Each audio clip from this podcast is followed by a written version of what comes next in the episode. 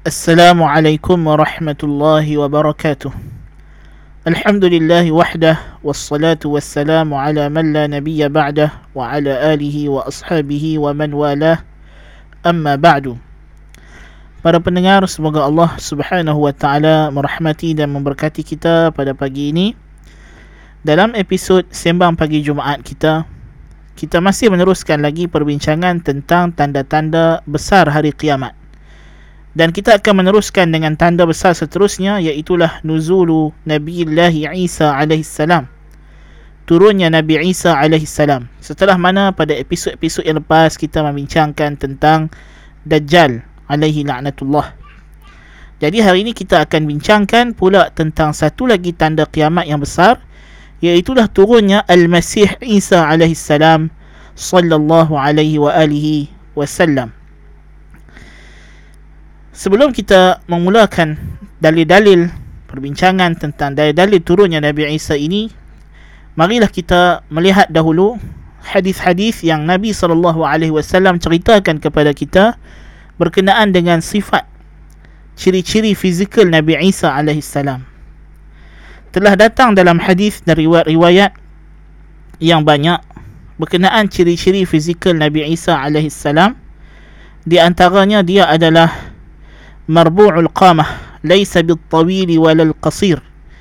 Orang yang tingginya adalah sedang, tidak terlalu tinggi lampai dan tidak juga rendah. Ahmar ja'dun, dia seorang yang kulitnya berwarna kemerah-merahan ataupun kita kata dalam bahasa kita warna coklat yang kemerah-merahan warna sawo matang ja'dun seorang yang badannya dikatakan kelihatan sasa atau dalam bahasa moden kita ini sadu lah kita kata. Aridus sadr. Lebar dada baginda. Sabtus sya'r. Rambut lurus. Seolah-olah dia baru keluar daripada tempat mandi. Dan dia mempunyai rambut yang melepasi paras telinga yang memenuhi apa nama bahu baginda sallallahu alaihi wa alihi wasallam.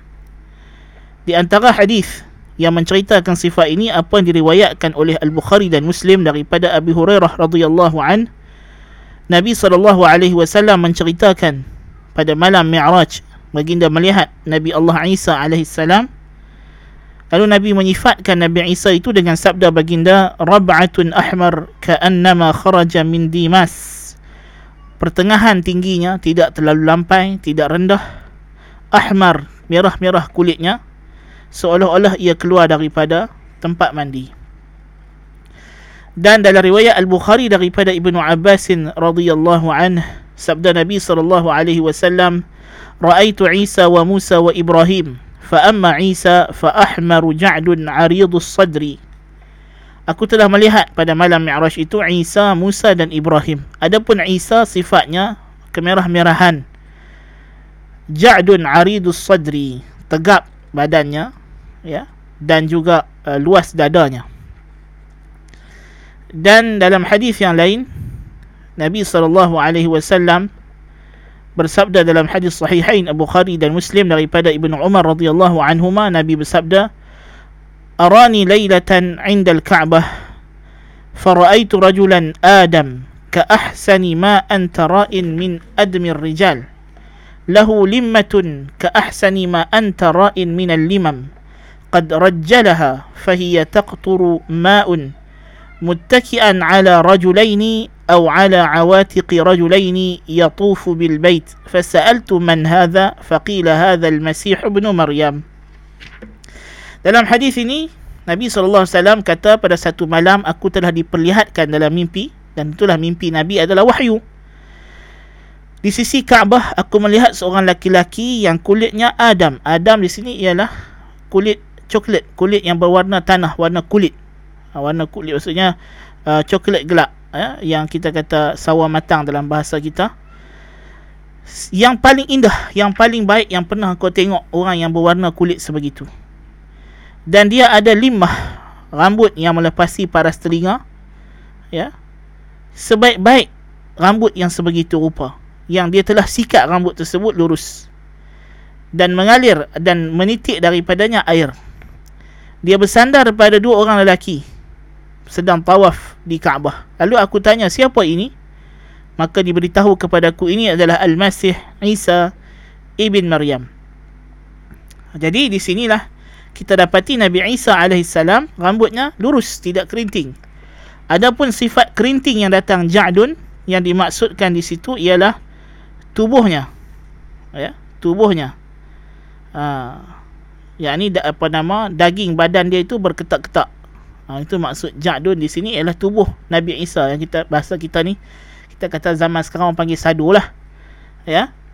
So itu adalah ciri-ciri Nabi Isa alaihissalam yang Wallahil azim Nabi SAW cerita kepada kita yang sampai hari ni orang Kristian yang duk dakwa kata dia sembah Isa depa tak tahu pun ciri-ciri fizikal Nabi Isa itu. Pasal apa Nabi cerita kita supaya kita jangan tertipu. Nanti ada orang duk mengaku jadi Nabi Isa dan sebagainya, kita duk percaya. Sedangkan Nabi dah cerita kepada kita ciri-ciri Nabi Isa itu dengan cukup sempurna perfect kepada kita Allahu akbar kabira. Adapun berkenaan bagaimana ia turun semula ke, ke bumi ini kerana kita ahli sunnah wal jamaah umat Islam berkeyakinan bahawasanya Nabi Isa AS tidak dibunuh di kayu salib. Sebaliknya Allah Subhanahu wa taala berfirman, "Barrafa'ahu Allah ilaih." Bahkan Allah telah mengangkat Nabi Isa naik kepadanya. Naik ke langit hidup-hidup. Tubuhnya, jasadnya dan ruhnya ya hidup di langit.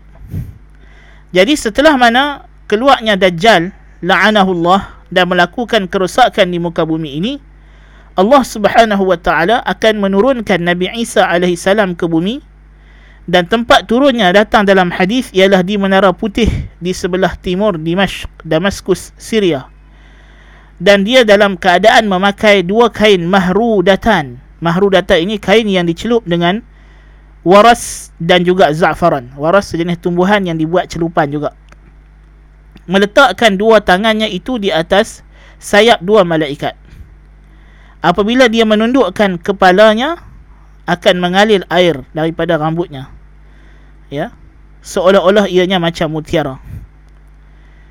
Dan tidak ada seorang kafir yang merasai hembusan nafasnya melainkan akan mati. Ah itu datang ciri-ciri dalam hadis berkenaan dengan Nabi Isa alaihissalam dan dia akan turun ketika mana umat Islam dipimpin oleh imam mereka iaitu Al-Mahdi bersiap sedia untuk memerangi Dajjal. Ya. Dalam hadis An-Nawas ibn Sam'an radhiyallahu an yang panjang Nabi wasallam bersabda إذا بعث الله المسيح ابن مريم فينزل عند المنارة البيضاء شرقي دمشق بين مهرودتين واضعا كفيه على أجنحة ملكين إذا طأطأ رأسه قطر وإذا رفعه تحدر منه جمان كاللؤلؤ. فلا يحل لكافر يجد ريح نفسه إلا مات ونفسه ينتهي حيث ينتهي طرفه. فيطلبه أن يطلب الدجال حتى يدركه بباب لد فيقتله. ثم يأتي عيسى بن مريم ثم يأتي عيسى بن مريم قوم قد عصمهم الله منه فيمسح وجوههم ويحدثهم بدرجاتهم في الجنة. حديث رواية إمام مسلم. حديث صحيح. رواية إمام مسلم. نبي kata ketika itu ketika mana umat Islam bersiap sedia untuk memerangi Dajjal Allah Ta'ala menurunkan mengutuskan Isa Al-Masih Ibn Maryam lalu dia turun di, di dekat menara putih di sebelah timur Dimashq di antara dua kain mahrudatain. Dia pakaian dia ialah kain mahrudatain, kain yang dicelup dengan waras, sejenis tumbuhan yang dibuat celupan warna kuning kemerah-merahan dan dicelup juga kemudian dengan za'faran. Meletakkan dua tapak tangannya di atas sayap dua malaikat. Apabila dia menundukkan kepalanya akan turun daripada rambutnya air. Dan bila dia mengangkat rambutnya itu akan bernitik daripada hujung rambutnya air seperti mutiara ataupun terpercik bibit-bibit air itu macam mutiara. Tidak halal bagi orang kafir yang mendapat hembusan nafasnya melainkan akan mati. Dan nafasnya akan bergerak sejauh pandangan matanya. Lalu dia akan mencari Dajjal sehingga dia akan jumpa Dajjal di Babilud yang sekarang ini dalam Israel, di lapangan terbang Israel. kawasan yang ada lapangan terbang mereka itu Babul Lut yang baru ni kalau kita follow peperangan di Gaza itu ya, ada disebut Babul Lut banyak kali di, di masuk berita kan. Lalu dia akan membunuh Dajjal di situ. Kemudian akan datang bertemu Isa ibn Maryam itu sekumpulan orang yang Allah telah pelihara mereka daripada menjadi pengikut Dajjal lalu Isa akan menyapu wajah mereka dan akan menceritakan kepada mereka tentang derajat mereka di syurga ganjaran mereka kerana tidak mengikut Dajjal. Adapun dalil-dalil turunnya Isa AS ini banyak. Inilah yang paling penting. Bahawa kita kena beriman Nabi Isa AS akan datang semula untuk membunuh Dajjal. Dan dalil telah banyak mencapai taraf mutawatir daripada hadis-hadis Nabi SAW. Dan juga disebut dalam Al-Quranul Karim. Ya? Di mana Allah Subhanahu wa taala telah menceritakan kepada kita dalam surah Az-Zukhruf ayat 57 sehingga 61 di mana Allah taala menceritakan tentang Nabi Isa alaihi salam walamma duriba ibn maryam mathalan idza qaumuka minhu yasiddun. Dan apabila diberikan perumpamaan berkenaan anak lelaki Maryam kaum kamu menjauhkan diri. Ha, yani Tuhan cerita pasal Isa salam sehinggalah kemudian Allah Taala kata wa innahu la ilmun lis-saah dan sesungguhnya dia adalah tanda hari kiamat.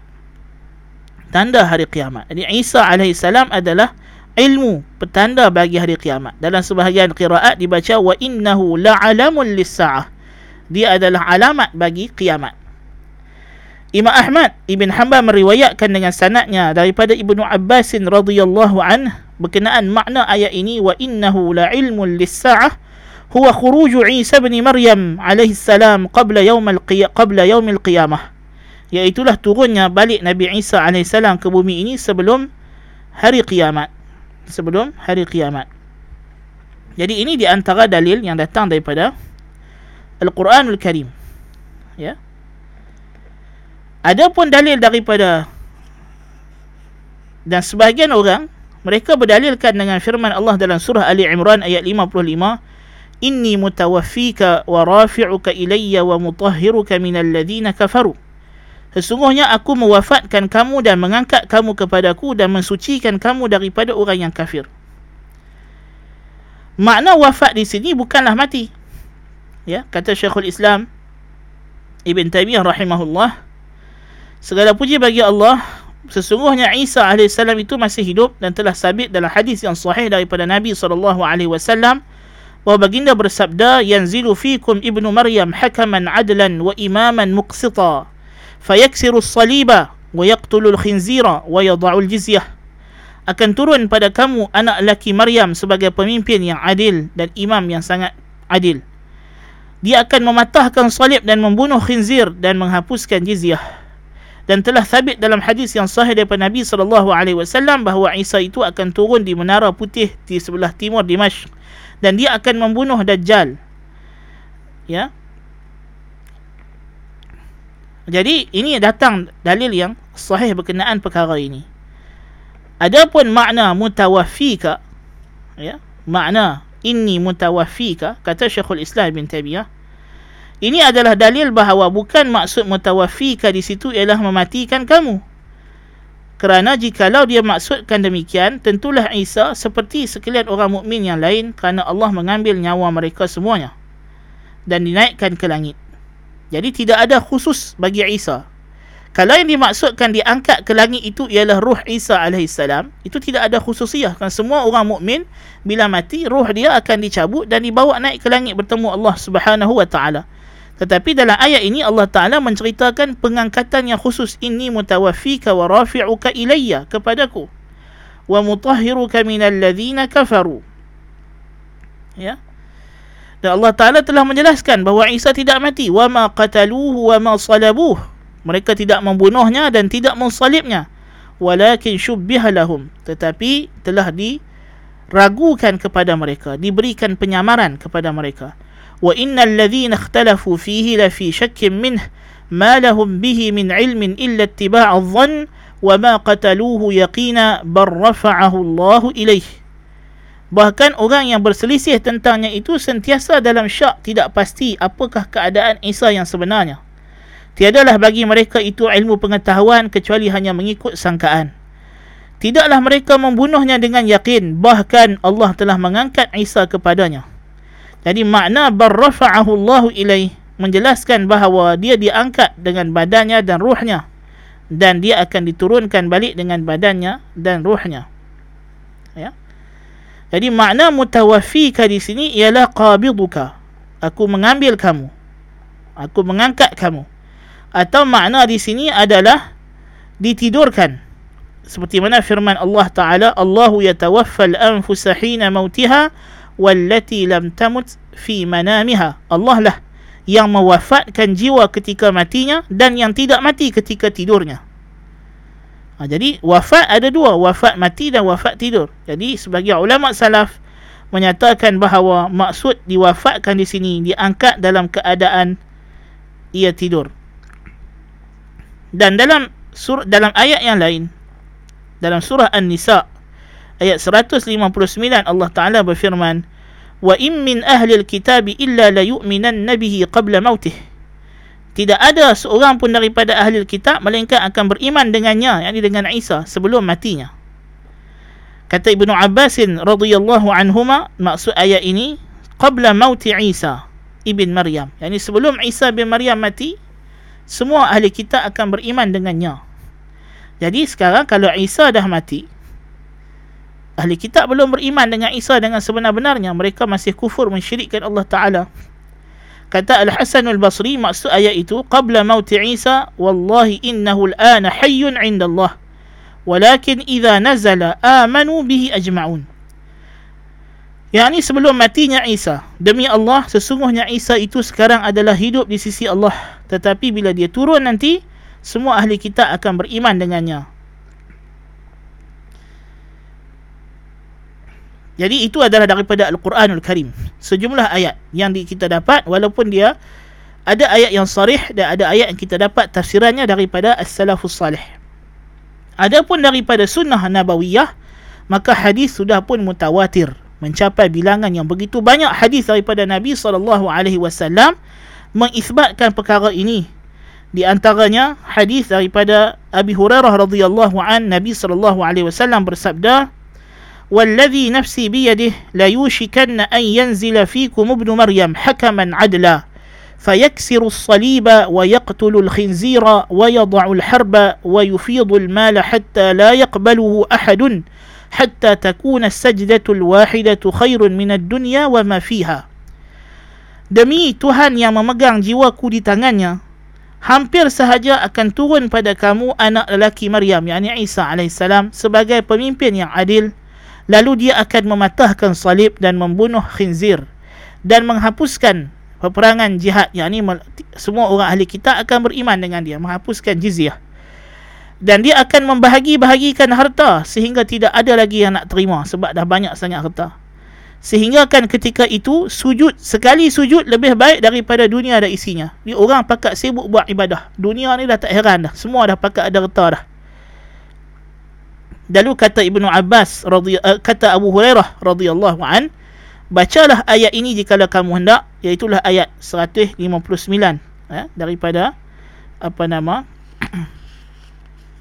surah uh, An-Nisa yang kita sebutkan tadi iaitu wa in min ahli al-kitab illa la yu'minan nabihi qabla mautih wa yawm al-qiyamati yakunu alaihim shahida dan tidak ada seorang pun daripada ahli kitab melainkan akan beriman dengannya sebelum dia mati dan pada hari kiamat dia akan menjadi saksi ke atas mereka. Jadi hadis ini sahih diriwayatkan oleh Bukhari dan Muslim dalam sahihain dan Ibnu Abbas radhi uh, afwan daripada nama Abu Hurairah radhiyallahu an. Abu Hurairah radhiyallahu an juga mentafsirkan ayat 159 daripada surah uh, An-Nisa bermaksud ahli kitab akan beriman dengan Nabi Isa semasa dia turun kali kedua ke bumi ini semua dia akan mematahkan salib yang menghapuskan ajaran Kristian dan membunuh khinzir. Ya? Demikian juga tadi kita tengok tafsiran datang daripada Ibnu Abbas radhiyallahu anhu huma jadi para sahabat memahami ayat ini maknanya mengisyaratkan kepada turun Nabi Isa alaihissalam sebelum berlaku kiamat Demikian juga riwayat Bukhari dan Muslim daripada Abi Hurairah radhiyallahu an Nabi sallallahu alaihi wasallam bersabda, kaifa antum idza unzila ibnu maryam fikum wa imamukum minkum? Bagaimanakah keadaan kamu nanti ketika mana diturunkan anak lelaki Maryam kepada kamu sedangkan ketika itu imam kamu daripada kalangan kamu. Yang ini ketika Nabi Isa turun di Menara Bayda itu waktu subuh. Umat Islam sedang bersiap-siap untuk solat subuh. Lalu Nabi Isa turun dan Imam Mahdi akan menawarkan diri menawarkan kepada Nabi Isa untuk jadi imam tapi Nabi Isa suruh Imam Mahdi yang jadi imam salat. Dalam hadis riwayat Imam Muslim daripada Jabir radhiyallahu an katanya aku mendengar Nabi sallallahu alaihi wasallam bersabda لا تزال طائفة من أمتي يقاتلون على الحق ظاهرين إلى يوم القيامة قال فينزل عيسى بن مريم صلى الله عليه وسلم فيقول أميرهم صل بنا فيقول لا إن بعضكم على بعض أمراء تكرمة الله هذه الأمة Kata Nabi sallallahu alaihi wasallam tidak lekang satu kumpulan daripada umatku akan terus berperang mempertahankan kebenaran. Mereka akan zahir sehingga hari kiamat. Lalu turunlah Isa anak lelaki Maryam sallallahu alaihi wasallam. Lalu berkatalah pemimpin mereka, "Salatlah jadi imam kepada kami." Kata Isa kemudiannya, "Tidak, kamu adalah pemimpin sebahagian kamu. Ini adalah kemuliaan Allah untuk umat ini." Di antaranya juga hadis Imam Ahmad riwayat Imam Ahmad daripada Abi Hurairah bahwasanya Nabi sallallahu alaihi wasallam bersabda Al-anbiya'u ikhwatul li'allat ummahatuhum shatta wa dinuhum wahid wa inni awla an-nas bi Isa ibn Maryam li'annahu lam yakun baini wa innahu nazil fa idza ra'aytumuhu fa'rifuhu Hadis ini kata Nabi sallallahu alaihi wasallam para nabi itu adalah saudara allat. Ibu mereka pelbagai namun agama mereka satu. yakni syariat berbeza-beza tapi akidah tauhid satu.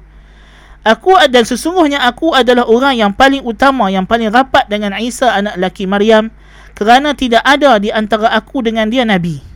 Lepas Allah utuskan Nabi Isa, Allah angkat Nabi Isa, tidak ada nabi lagi. Sehinggalah datang Nabi kita Muhammad sallallahu alaihi wasallam.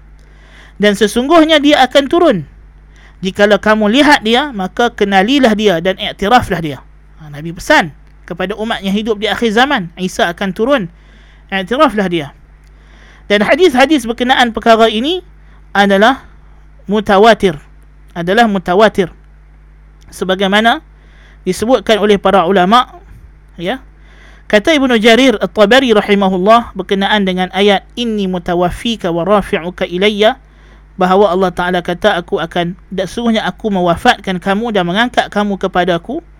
Kata beliau wa awla hadhihi al-aqwalu wa awla hadhihi al-aqwalu bis-sihhati 'indana qawlu man qala ma'na dhalika inni qabiduka min al-ardi wa rafi'uka ilayya makna yang paling sahih berkenaan ayat ini ialah sesungguhnya aku akan mengambil kamu daripada bumi dan mengangkat kamu kepadaku yakni naik ke langit لتواتر الأخبار عن رسول الله صلى الله عليه وسلم أنه قال ينزل عيسى بن مريم فيقتل الدجال kerana telah mutawatirlah riwayat daripada Nabi sallallahu alaihi wasallam bahawasanya Isa bin Maryam akan turun lalu membunuh Dajjal.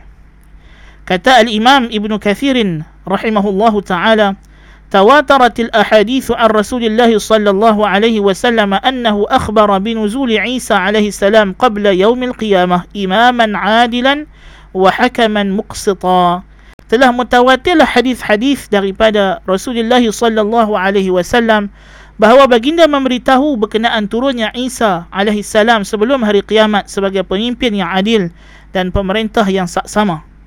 Kemudian Ibnu Kathir membawakan lebih daripada 18 hadis berkenaan dengan turunnya Isa alaihi salam.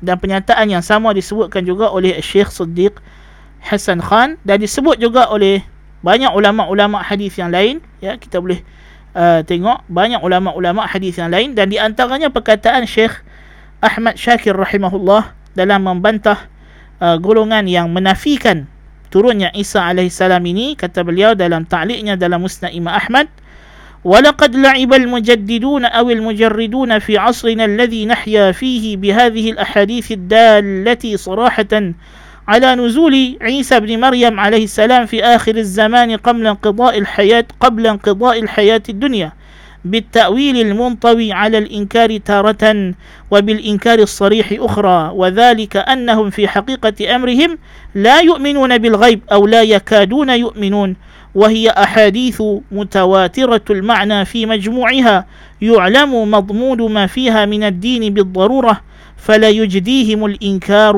ولا التأويل. كتب اليوم.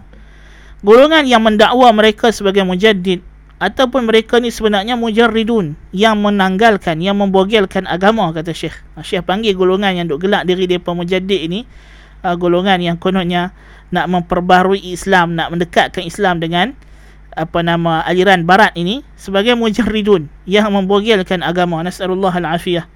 Pada zaman kita ini yang kita hidup padanya dengan hadis-hadis yang jelas menunjukkan turunnya Isa anak lelaki Maryam alaihissalam di akhir zaman sebelum ha- habisnya kehidupan dunia mereka ini menggunakan takwil yang terkandung padanya ingkar kadang-kadang dan kadang-kala mereka mengingkarinya jelas-jelas hadis-hadis tersebut.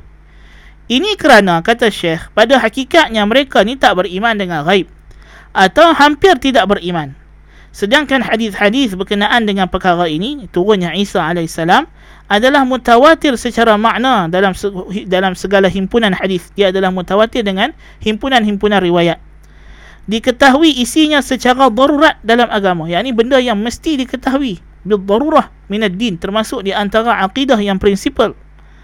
Maka tidak ada faedahnya mereka nak ingkar maupun takwil. Kerana benda ni dah terlalu jelas Dah terlalu terang dalil begitu banyak. Dah tak ada ruang untuk nak ubah-ubah lagi maknanya.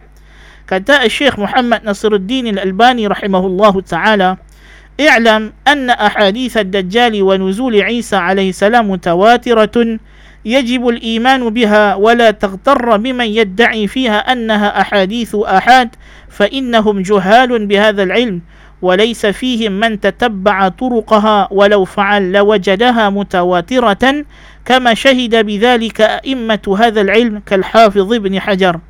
ومن المؤسف حقا أن يتجرأ البعض على الكلام فيما ليس من اختصاصهم لا سيما والأمر دين وعقيدة. kata Syekh Albani rahimahullah ketahuilah bahawasanya hadis-hadis berkenaan Dajjal dan turunnya Isa alaihissalam adalah mutawatir wajib kita beriman dengannya. Dan janganlah kamu terpedaya dengan orang yang mendakwa bahawa hadis ini ahad. Bahkan para pendengar sekalian kalau ianya hadis ahad pun itu bukanlah ukuran untuk diterima atau ditolak. Selagi ianya hadis yang sahih kita wajib beriman. Apatah lagi kalau ianya mutawatir? Jadi kata syekh jangan terpedaya dengan orang yang mendakwa ianya hadis ahad kerana dia mutawatir mereka ini sebenarnya jahil dengan ilmu ini tidak ada di kalangan mereka yang betul-betul cek dan periksa sanad-sanad hadis ini kalau mereka buat tentulah mereka akan dapati hadis ini memang hadis mutawatir seperti yang telah diperakui para ulama ilmu hadis seperti Al-Hafiz Ibn Hajar rahimahullah. Namun amat sedih ada di kalangan golongan sebahagian orang yang berani bercakap dalam perkara yang bukan dalam bidang mereka apatah lagi ianya berkaitan dengan agama dan akidah. Jadi ini adalah akidah. Beriman dengan turunnya Isa AS adalah akidah. Ya. Dan Imam Ahmad rahimahullah telah menyatakan dalam usul sunnah di antara aqidah ahli sunnah wal jamaah kata Imam Ahmad wal imanu anna al masih ad dajjal kharijun maktubun baina aynayhi kafir fihi wal imanu bi anna dhalika kainun wa anna Isa yanzil fayaqtulahu bi babilud. Di antara iman di antara perkara yang wajib kita beriman kata Imam Ahmad bahawa al-masih dajjal itu akan keluar tertulis di antara dua matanya kafir.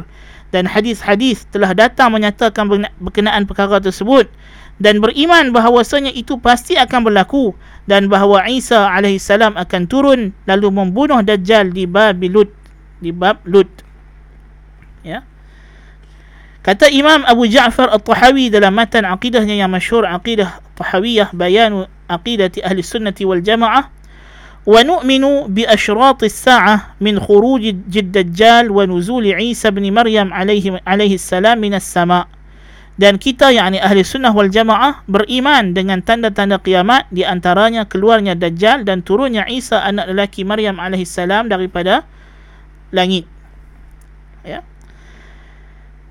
Jadi jelas ya bahawasanya Nabi Isa alaihi salam akan turun.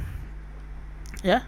Dan ini bukan bermakna ada nabi selepas nabi kita Muhammad sallallahu alaihi wasallam kerana Nabi Isa bukan nabi yang baru. Dia adalah nabi yang memang telah dilantik sebelum nabi kita Muhammad sallallahu alaihi wa alihi wasallam. Ya. Uh, jadi yang dimaksudkan tidak ada nabi selepas nabi kita ialah nabi yang baru. Ha, wahyu yang baru. Tidak ada wahyu yang baru. Bahkan Nabi Isa alaihissalam ini bila turun apa nama uh, ke bumi nanti dia akan berhukum dengan syariat Nabi kita Muhammad sallallahu alaihi wa alihi wasallam. Telah datang riwayat yang menunjukkan bahawa dia masih mengekalkan pemimpin umat Islam, imam salat daripada kalangan kita. yakni masih syariat Nabi Muhammad yang berlaku. Ha, demikian juga apa nama dia akan pergi melaksanakan ibadah haji dan umrah datang hadis yang sahih berkenaan perkara sahih muslim ya maksudnya dia akan mengerjakan haji ke Baitullah sedangkan Nabi Isa dalam syariat dia dahulu kiblat dia adalah Baitul Maqdis maknanya Nabi Isa akan beramal dengan syariat Nabi kita Muhammad sallallahu alaihi wa alihi wasallam Adapun syubhah mereka kata tapi Nabi sebut Nabi Isa ni datang dia akan menghapuskan jizyah ha, dan membunuh khinzir. Jadi adakah dia mengubah syariat Nabi kita yang dalam syariat Islam ni kita boleh ambil jizyah daripada ahli kitab. Tapi Nabi Isa tak terima jizyah sama ada ahli kitab tu beriman atau dihukum bunuh. Sebenarnya kita kata bila Nabi SAW dah sebut wallahi la yanzilanna ibnu Maryam hakaman adlan fala yuksiranna as-salib wala yaqtulanna al-khinzir wala yad'anna al-jizyah Nabi sendiri yang bagi tahu benda ini bahawa Isa pastilah demi Allah pastilah anak lelaki Maryam akan turun sebagai pemimpin yang adil pastilah dia akan mematahkan salib. Demi Allah pastilah dia akan membunuh khinzir. Dan demi Allah pastilah dia akan menghapuskan jizyah. Menghapus jizyah ni maknanya dia tak terima lagi daripada ahli kitab. Sama ada beriman dengan agama Nabi kita Muhammad sallallahu alaihi wasallam atau diperangi sampai habis-habisan. Ya. Jadi bila Nabi dah sebut maknanya ini adalah syariat daripada Nabi sallallahu alaihi wasallam sendiri Nabi yang telah bagi tahu kepada kita bahawa jizyah yang disyariatkan oleh Allah Taala untuk kita ambil daripada ahli kita itu ada hak tempohnya. Tempohnya sehingga turunnya Isa anak lelaki Maryam. Ketika itu tidak ada faedah lagi untuk kita membiarkan mereka dengan agama Kristian mereka kerana telah jelas akidah mereka ketika itu adalah batil. Maka tak wajar untuk dibiarkan lagi orang Kristian dengan anutan akidah sesatnya tersebut ya jadi nabi sendiri sallallahu alaihi wasallam telah meletakkan had tempoh untuk berkuat kuasanya jizyah itu sehingga turunnya Isa anak lelaki Maryam alaihi salatu wassalam. Dan tempoh ya, tempoh Nabi Isa duduk di dunia ini dalam riwayat Imam Ahmad dan Abi Dawud sabda Nabi sallallahu alaihi wasallam ya uh, dalam riwayat Imam Muslim daripada Abdullah bin Amr ابن العاص رضي الله عنهما فيبعث الله عيسى بن مريم فيبعث الله عيسى بن مريم ثم يمكث الناس ثم يمكث الناس سبع سنين ليس بين اثنين عداوة ثم يرسل الله ريحا باردة من قبل الشام فلا يبقى على وجه الأرض أحد في قلبه مثقال ذرة من خير أو إيمان إلا قبضته. Lalu Allah menurunkan Isa anak laki Maryam. Kemudian dia akan tinggal selama tujuh tahun. Tidak ada persekitaan sama sekali antara manusia. Semuanya hidup aman damai Sejahtera. Kemudian Allah akan utuskan angin yang sejuk dari arah Syam. Maka tidak ada lepas itu yang beriman di muka bumi ini Yang dalam hatinya ada iman walaupun sebesar zarrah Melainkan akan dicabut nyawanya. Ha, Melainkan akan dicabut nyawanya. Yang ni lepas Isa salam turun dia bunuh Dajjal di Babil Lut. Ya, kemudian Allah Taala dah keluarkan Ya'juj dan Ma'juj dibawa disuruh Nabi Isa bawa mereka naik ke bukit Tursina selepas Ya'juj dan Ma'juj itu telah mati. Kemudian manusia hidup aman damai. Kemudian sebelum nak berlaku kiamat itu Allah akan matikan semua orang beriman termasuk Nabi Isa alaihi salam. Kemudian tinggallah di bumi ini hanyalah orang yang kafir dan fasik sahaja yang memang tidak percaya dengan Allah dan Rasulnya seburuk-buruk makhluk kemudian kepada mereka lah Allah Ta'ala akan jadikan kiamat kubra kiamat yang besar. Jadi itulah bingkisan kita pada pagi ini. Serba sedikit tentang turunnya anak lelaki Maryam AS itu Nabi Isa AS sebagai bukti daripada Allah Ta'ala bahawa dia adalah Rasulullah hamba Allah bukan Tuhan seperti yang didakwa oleh Nasrani bukan Tuhan seperti dakwa oleh Nasrani. Jadi Allah nak batalkan dakwaan kaum Nasrani bahawa kononnya Isa itu anak Allah ataupun Tuhan. Jadi dengan turunnya Nabi Isa kali kedua dia akan mematahkan salib, dia akan membunuh khinzir dan dia akan menghapuskan jizyah dan dia memastikan semua ahli kitab untuk beriman dengan ajaran Nabi kita Muhammad sallallahu alaihi wa alihi wasallam dan dia akan membunuh Dajjal alaihi la'natullah. Jadi semoga Allah Taala memberikan kemantapan iman kepada kita. Dan kenalah kita beriman dengan benda ini benda akidah. Kena pastikan kita beriman mengikut cara ahli sunnah wal jamaah. Tak bolehlah kita beriman uh, dengan cara yang kita suka. Takwil hadis suka hati ini bahaya ya jadi kita apa yang datang dari riwayat itulah yang kita pegang kita ikut kita beriman dan kita serahkan kaifiatnya kepada Allah Subhanahu wa taala. Semoga Allah taala memberikan keteguhan dan ketetapan hati kepada saya dan juga para pendengar sekalian. Dan semoga kita termasuk dalam golongan yang beriman hidup kita di atas iman mati kita di atas iman dan dibangkit dan dan dibangkitkan semula di akhirat nanti dalam keadaan beriman kepada Allah Subhanahu wa taala dan beriman kepada para anbiya dan rasul yang bersaksi bahawasanya Allah itu adalah ilah yang hak tidak tiada ilah yang hak kecuali Allah. Muhammad adalah utusan Allah dan Isa itu adalah Rasulullah dan hambanya yang diciptakan dengan kalimah kun. Jadilah maka ia pun jadi yang ditiupkan ruh ke dalam perut ibunya Maryam alaihissalam. Dan itulah akidah yang sahihah bahawa Isa adalah Abdullah wa kalimatuhu alqaha ila Maryam wa ruhun minhu dan bersaksi bahawa syurga itu adalah benar dan neraka itu adalah benar. Mudah-mudahan dengan persaksian ini kita beramal dengannya, kita akan dimasukkan Allah ke dalam syurga tanpa mengira apa jua amalan kita. أقول قولي هذا وأستغفر الله العظيم لي ولكم سبحانك اللهم وبحمدك أشهد أن لا إله إلا أنت أستغفرك وأتوب إليك والسلام عليكم ورحمة الله وبركاته